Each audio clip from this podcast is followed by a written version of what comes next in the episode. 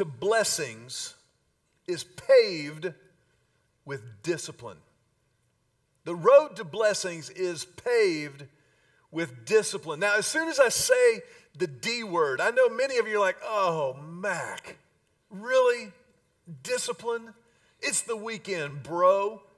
Cut us some slack, would you? And I'll be the first to admit, I, am not a big fan of the word discipline. It, it takes me back in my mind to, to when I was in school. I still remember, I'm old and I'm 48 years old, so I went to school in a day and an age when they still paddled kids. How many of you remember corporal punishment in school? How many of you got some corporal punishment in school like I did? I'll never forget Coach Buddy Griffin calling me down in kindergarten. You got to be bad to get a paddle in kindergarten. Coach Griffin said, Mac Richard, I want you to go to my desk and pick out the ping pong paddle. I thought, man, ping pong paddle didn't even have any holes in it. How much damage could he do? a lot. It's all in the wrist. But, but when we think about discipline, we, we think about drudgery. We, we think a lot of times about our parents, or we think about spankings, or we think about being grounded. Sometimes parents think about time out. time out. That's so funny. My mom laughed at time out. But discipline, in reality, is a gift from God. And discipline paves the road to blessings. Now, for the last few weeks as a church, we've been engaged in this study called Come and Get It. And we've laid out what it is that God invites us into when He calls us into relationship with Himself. Was, we said, come and get it. In the very first installment of this series, we kind of defined it as the joy of the God first life. If you want to define it in come and get it, it's the joys that are available inside the promises of the God first life. And we said, Come and get it was based on one passage of scripture in Psalm chapter 34, verse 8, where the Bible says, Taste and see that the Lord is good. Taste and see that the Lord is good. That this loving kindness that is part of God's personality is something that He has designed us and He desires us to experience, to, to live in day in and day out. But it's not just something that he kind of hands out loosey goosey, willy nilly. It's something that he invites us into a process, and that's where we find ourselves today. Now, I want to say a very special word of thanks to Pastor Dan Underhill and Pastor Terry Cadwell for the messages that they brought in my absence. They did a phenomenal job of continuing this series. And I loved, I went back and listened to Pastor Terry last weekend as he talked about wisdom. I asked Terry to preach on wisdom because it's basically for him an autobiographical sermon. Terry is one of the wisest men I know, wisest people I know, but it's hard won, it's hard earned, it's hard learned wisdom that he's worked for, that he has studied for, that he has engaged himself in. And I've noticed over my own life that there is a deep seated connection between discipline and wisdom. If you think about somebody, think just right now in your mind's eye of someone you know that you would consider wise. Who, who do you know that is wise? Kind of get that person in the frontal lobe of your brain. Now, obviously, I don't know who you're thinking about, but I know for a fact you're thinking about someone who is disciplined. Because you, you can know a lot of stuff, but if you don't make wise choices, you're not a wise person. I've, I've made some, how many of you know what it's like to, to have some foolish decisions or maybe foolish seasons of life? Could I just see a show of hands? Okay, thank you for your honesty. Everybody else, you're under suspect. But wisdom requires discipline. And discipline is a good thing because, as I said, the road to blessings is paved with discipline. So, today, what I want to do is just, I don't want to overwhelm you because I think a lot of times when we think about discipline, the first thing we think about is how am I going to add something else to my plate? How am I going to, to create room for something else in my day or in my week or in my year? And in reality, a lot of times, wisdom and discipline comes down to learning what to say no to. If you begin to live a life of wisdom and discipline, you actually begin to get comfortable saying the word no. Say no. That was, that was okay. Some of you kind of had a little nervous twitch when you said it, but let's say that again. Just say no. no. Isn't that a fun word? Isn't that a, isn't that a great word just to be able to go, no? Do y'all want to come over for dinner? No. No, I don't. Well, really? Do you already have plans? No. Do y'all want to go out to a movie? No. Do you want to sign up for a fifth extracurricular activity for your children? No. Heck, no. Discipline matters. And discipline is what paves the roads to the blessings that God intends you and me to experience. So I want to talk to you about discipline to the fourth power today. Discipline to the fourth power. The first discipline that I'm going to talk to you about shouldn't surprise you is spiritual discipline. Spiritual discipline grows privately and collectively. Spiritual discipline grows privately and collectively. You see this in the life of Jesus himself. Now, most of us, I think if you were to just kind of, just in your mind's eye, take a snapshot of the life of Jesus, we would think Jesus, man, just he just woke up and things just happened. It was just, you know, he, he was Jesus, right? But look at what the Bible says in Mark chapter 1. I think it's interesting that Mark went to the trouble to put this in the first chapter of his account of the life of Jesus. He said, Very early in the morning, while it was still dark, Jesus got up, left the house, and went off what? to a solitary place where he prayed. Simon and his companions went to look for him, and when they found him, I love this, they exclaimed, Everyone is looking for you. Everyone's looking for you. How many of you are moms in the house? Let me see a show of hands if you're a mom. Do you ever feel like everyone's looking for you?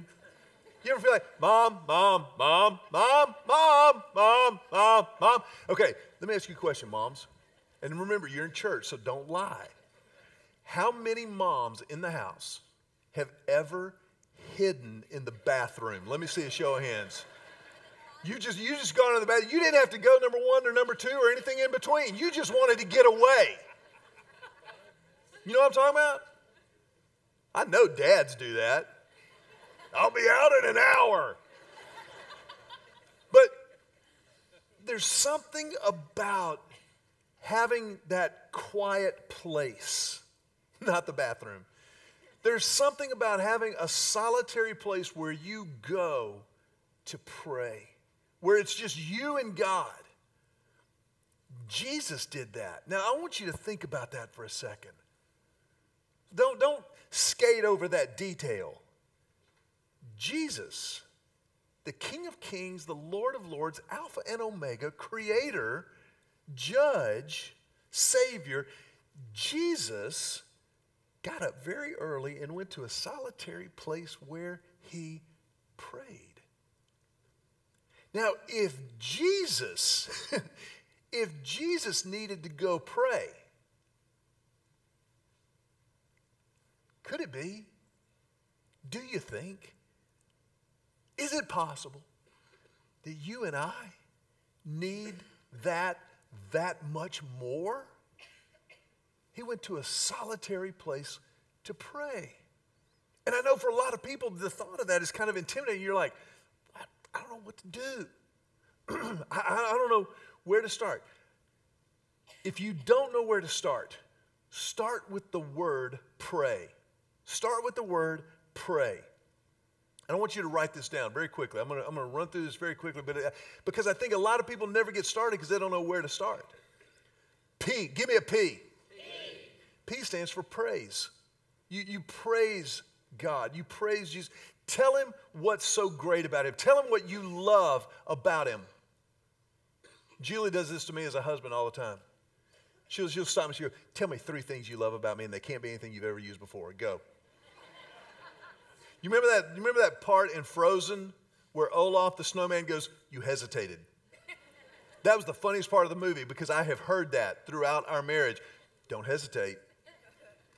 But when you praise God, you're just telling him what you love about him. You're telling him how awesome he is. You're lifting him up, which, by the way, is what we were created for. that we were created to worship.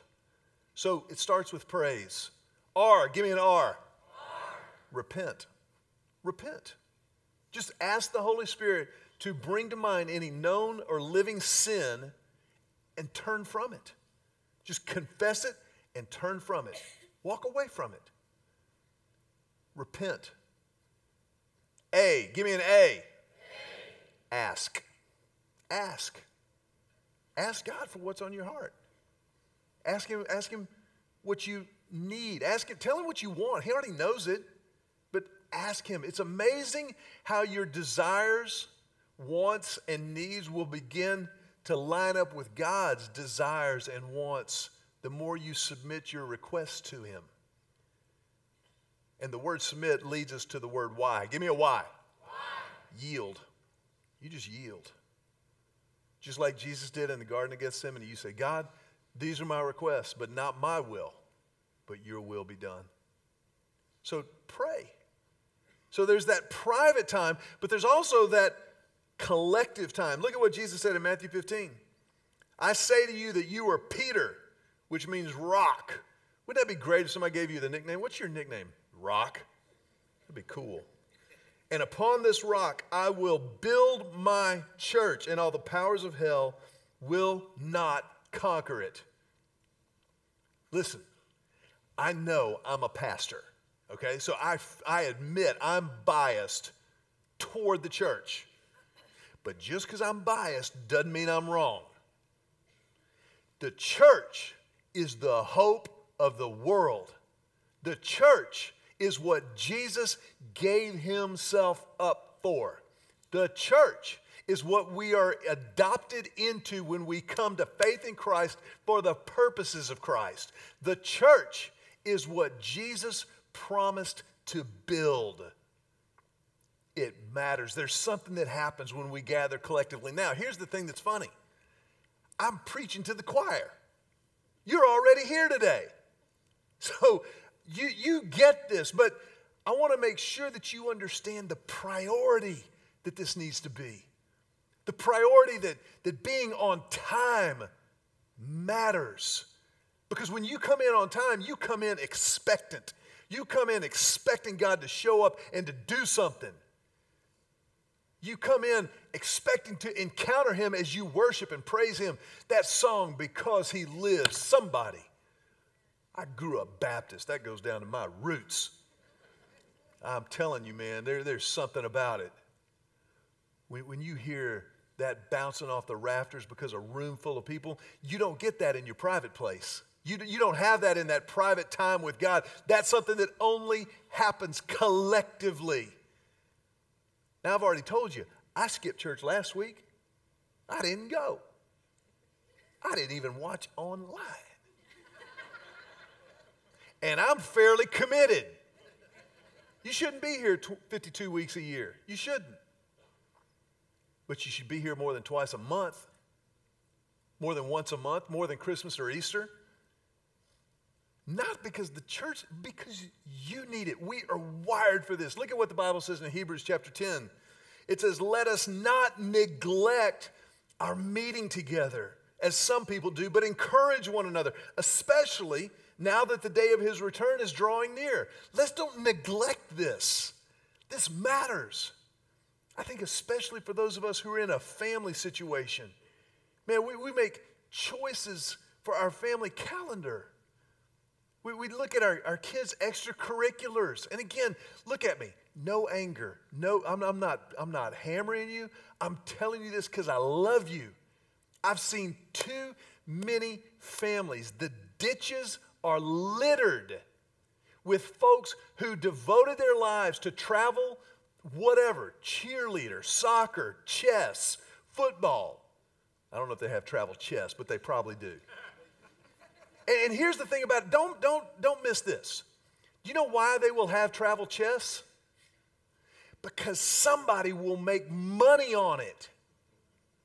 They will make money on the parent who says, he's got to get a chess scholarship. Listen, I'm not telling you don't go for the scholarship.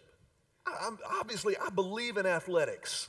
I, I think sports are great. Look at me. I mean, this does not just happen. I believe in athletics. But the priority of worship, what's going to be with your kids when they're 30 and out of the NFL? Now, think about that. It's going to be the church. It's going to be the church. And so, the priority that you put on the church is going to be the thing that your kids carry with them. It's going to be the thing that carries them into college. And they start saying, when I get to college, what church am I going to be a part of? What, what church am I going to dive into where I go to college, if I go to college? What, what church am I going to want to invest my life in and connect with other people. That's what's going to be there with them far, far longer than competition cheer or chess or seven on seven or whatever. And again, don't misunderstand me. But here's the thing you've got to be willing to do you've got to be willing to let other parents look at you like you have four heads. Because people are like, you can't do that. How's he going to play varsity if he's not on the travel volleyball squad? He's, he's in second grade. We'll cross that bridge when we get to it, okay? the church.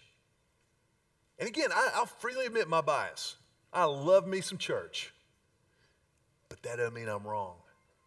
What is it that is going to carry your children when you can't carry them any further? That's what you point them toward. That's what you invest in. That's what you give yourself and your family to. Because spiritual discipline grows privately and collectively. Physical discipline flows out of worship. We've got spiritual discipline, but then we've also got physical discipline.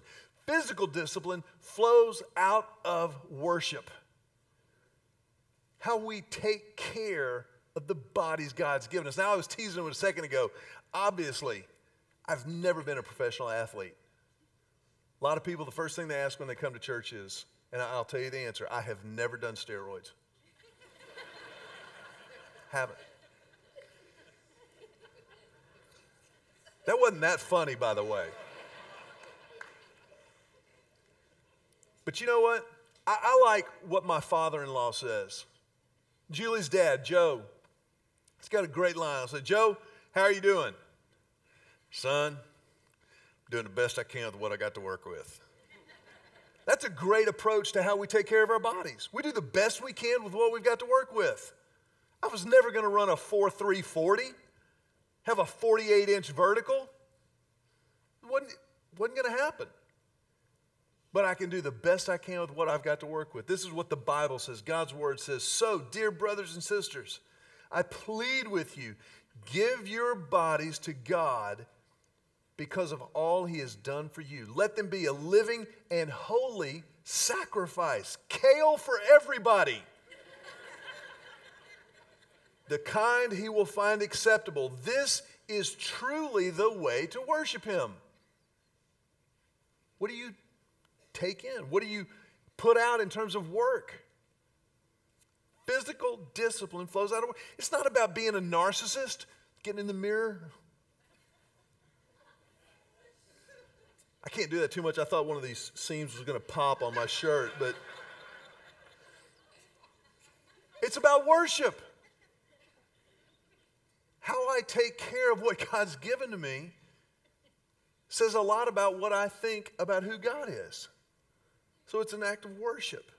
And again, you, you, everybody should have a cheat day or a cheat meal. Some people are in a cheat year. have a cheat meal. Get you a bacon cheeseburger. Somebody help me preach. But then tomorrow, steel cut oats, little protein. Uh, you know what I'm saying? Physical discipline. Number three, this is going to be fun. Y'all ready? Number three, financial discipline. Financial discipline prepares us for blessings. Financial discipline prepares us for blessings. Malachi chapter 3 is echoed in the New Testament by Jesus in Matthew 23 23. But this is what it says Bring all the tithes into the storehouse, so there will be enough food in my temple. And if you do, says the Lord of heaven's armies, I will open the windows of heaven for you. I will pour out a blessing so great you won't have enough room to take it in. Try it. Put me to the test bring all bring the whole tithe. If you're a Christ follower, if you're not a Christian, you don't have to worry about that. But if you're a Christ follower and God entrusts you with some resources, tithe. The first 10%, that takes financial discipline. Julie and I, as a couple, we have a financial business meeting two or three times a year. You know, we've got one daughter in college, our son getting ready to go to college. We got to make sure we're keeping an eye on the outgo Make sure it doesn't exceed the income. But when we do that, and the first thing we do is tithe, then we have prepared and positioned ourselves for the blessings God wants to give. What does He say? Test me and see if I will not pour out so much blessing you won't have room enough to store it. Now, make sure that you understand the blessings God is talking about does not necessarily mean a financial blessing. It might, could. But God has so many other ways to bless us beyond finances. I think about Julie and me as a husband and wife. One of the blessings that we experience because of this financial discipline in our lives is the fact that we stay on the same page. Have you ever noticed God has a sense of humor in whom he calls together in marriage? Almost, not always, but almost always, God calls a spender and a saver together in marriage. Now that's just funny. And one of them is usually, and it, and it goes both, it could be a husband, it could be the wife, you never know. But together, financial discipline, beginning with the tithe, gets husband and wife on the same page. You want to talk about a blessing? We're not arguing about money. We're not having a fight. We're not wondering, you bought what? I'm sorry. You saved how much because you spent how much at Target? We, we don't need a boat, honey. We should have talked about it before you bought the ranch. You know what I'm saying? That kind of, those kind of arguments don't happen in our household. I have, I've never bought a ranch, by the way, just so you know. Not with, I wouldn't do that without talking to Julie. So, financial discipline prepares us for blessings. Number four, sexual discipline protects us for blessings. Sexual discipline protects us for blessings. 1 Corinthians 6 is actually an echo of Genesis 39, and I'll come back to that in just a second, but this is what it says in 1 Corinthians 6. This is deep theology. You ready? Run from sexual sin. That's good theology right there, baby.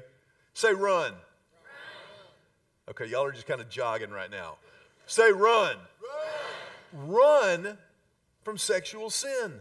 No other sin so clearly affects the body as this one does, for sexual immorality is a sin against your own body. Run from it. Now, I told you that it echoes Genesis 39. I love Genesis 39 where it talks about Joseph. Joseph, who was daddy's favorite, his brothers resented it, they sold him into slavery. He got carted off to Egypt, but in Egypt, he ended up in the household of Potiphar, second in command to the Pharaoh. Pharaoh, who's the most powerful person on the planet at that time. And Potiphar ran things for Pharaoh, he was his chief of staff. And Joseph ran things for Potiphar. And Potiphar noticed in his household that whatever Joseph did flourished and thrived. But Potiphar wasn't the only one that noticed. Potiphar's wife, she began to notice young Joseph. And the Bible says that Joseph was handsome and of good form. That's what the Bible says. In the original Hebrew, it means he was hot.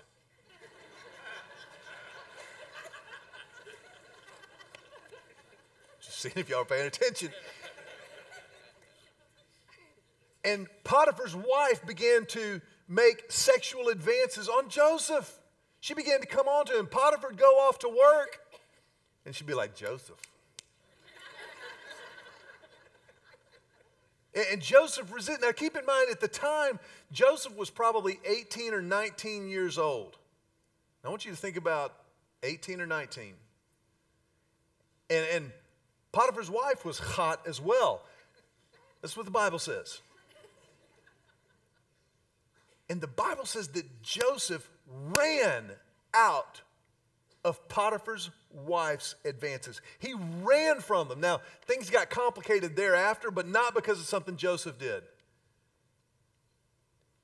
You see, when you engage in sexual discipline, when, you put guardrails around your life sexually, then you have protected the gift of sexuality for what God wants to do with that in and through your life. And you and I live in a world that desperately needs some guardrails in this arena. I mean, golly.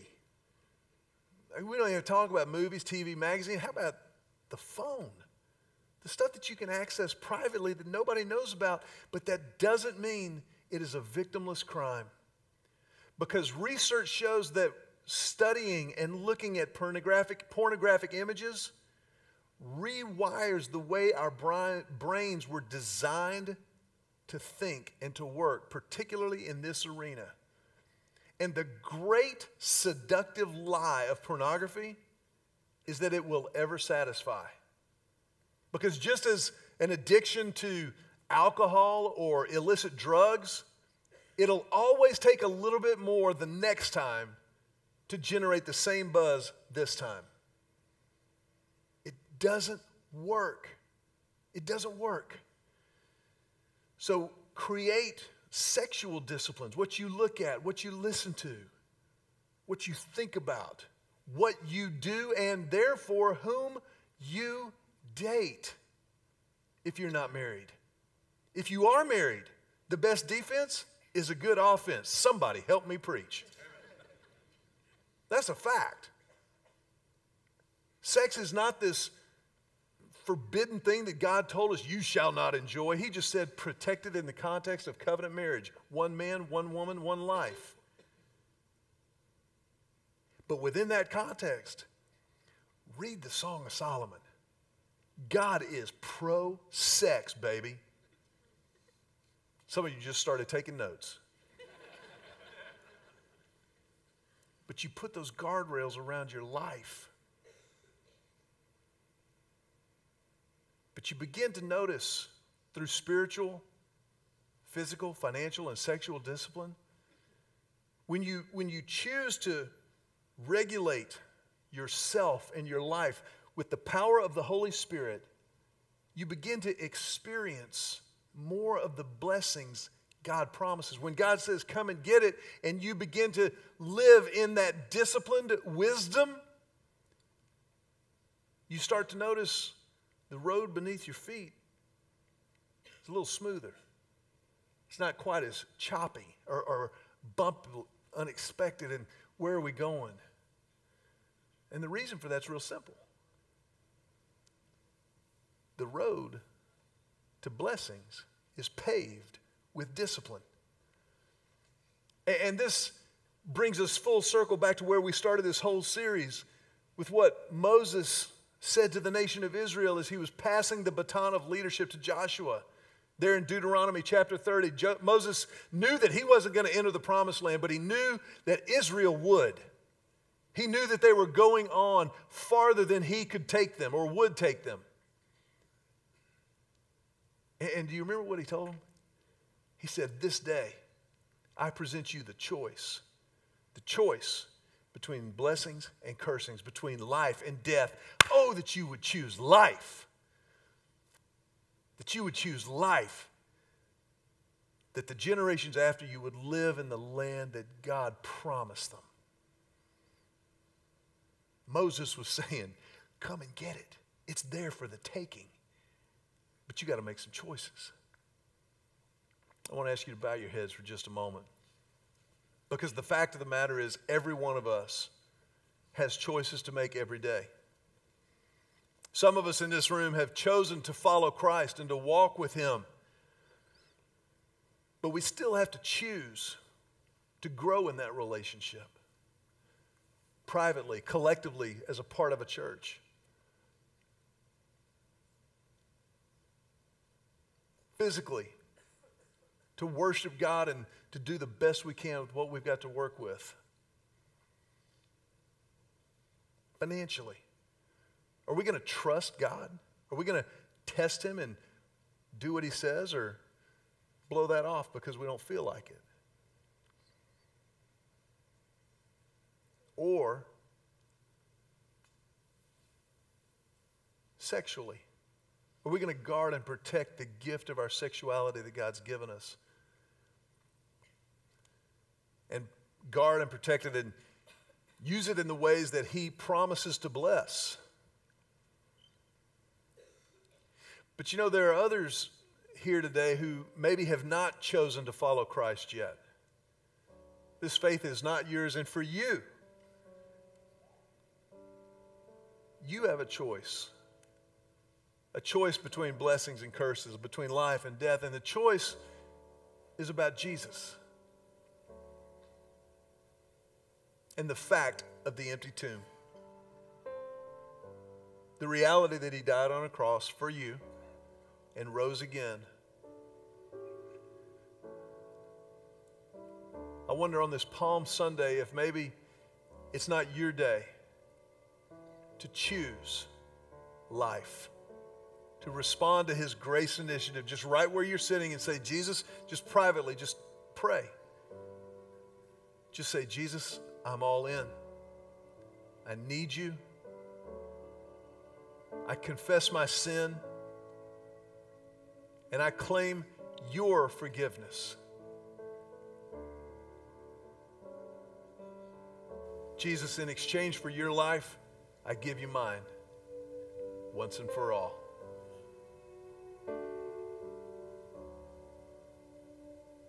That's it. That's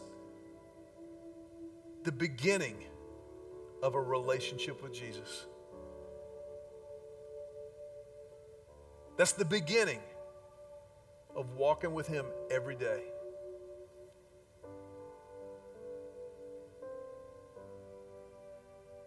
If you're here today and you've never done that, then I want to give you the opportunity to do it right now, just right where you're sitting. Just talk to Jesus silently.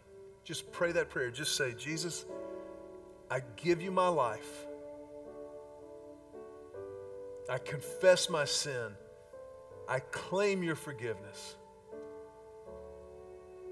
And I will follow you from this moment forward.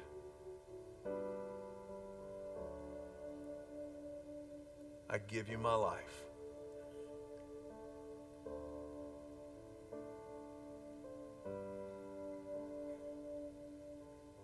Want to ask everybody just to keep your heads bowed for another moment.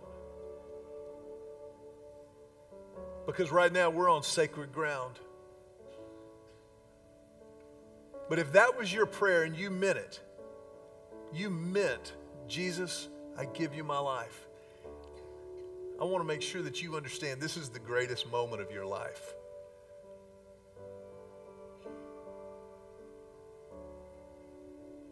And it's a moment that you need to mark. You need to make sure that it's stamped indelibly in your mind and in your heart. And so, as our heads are bowed and our eyes closed, I want to just ask you if you would raise your hand. If you just raise your hand and, and hold it up high for just a moment to stamp this moment.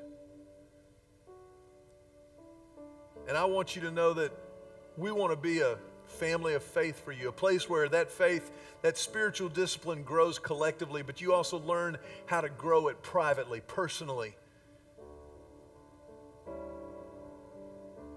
And as a church, we honor that moment in your life. As a church, we celebrate that moment. As you put your hands down, we're going to put our hands together and tell you, welcome home.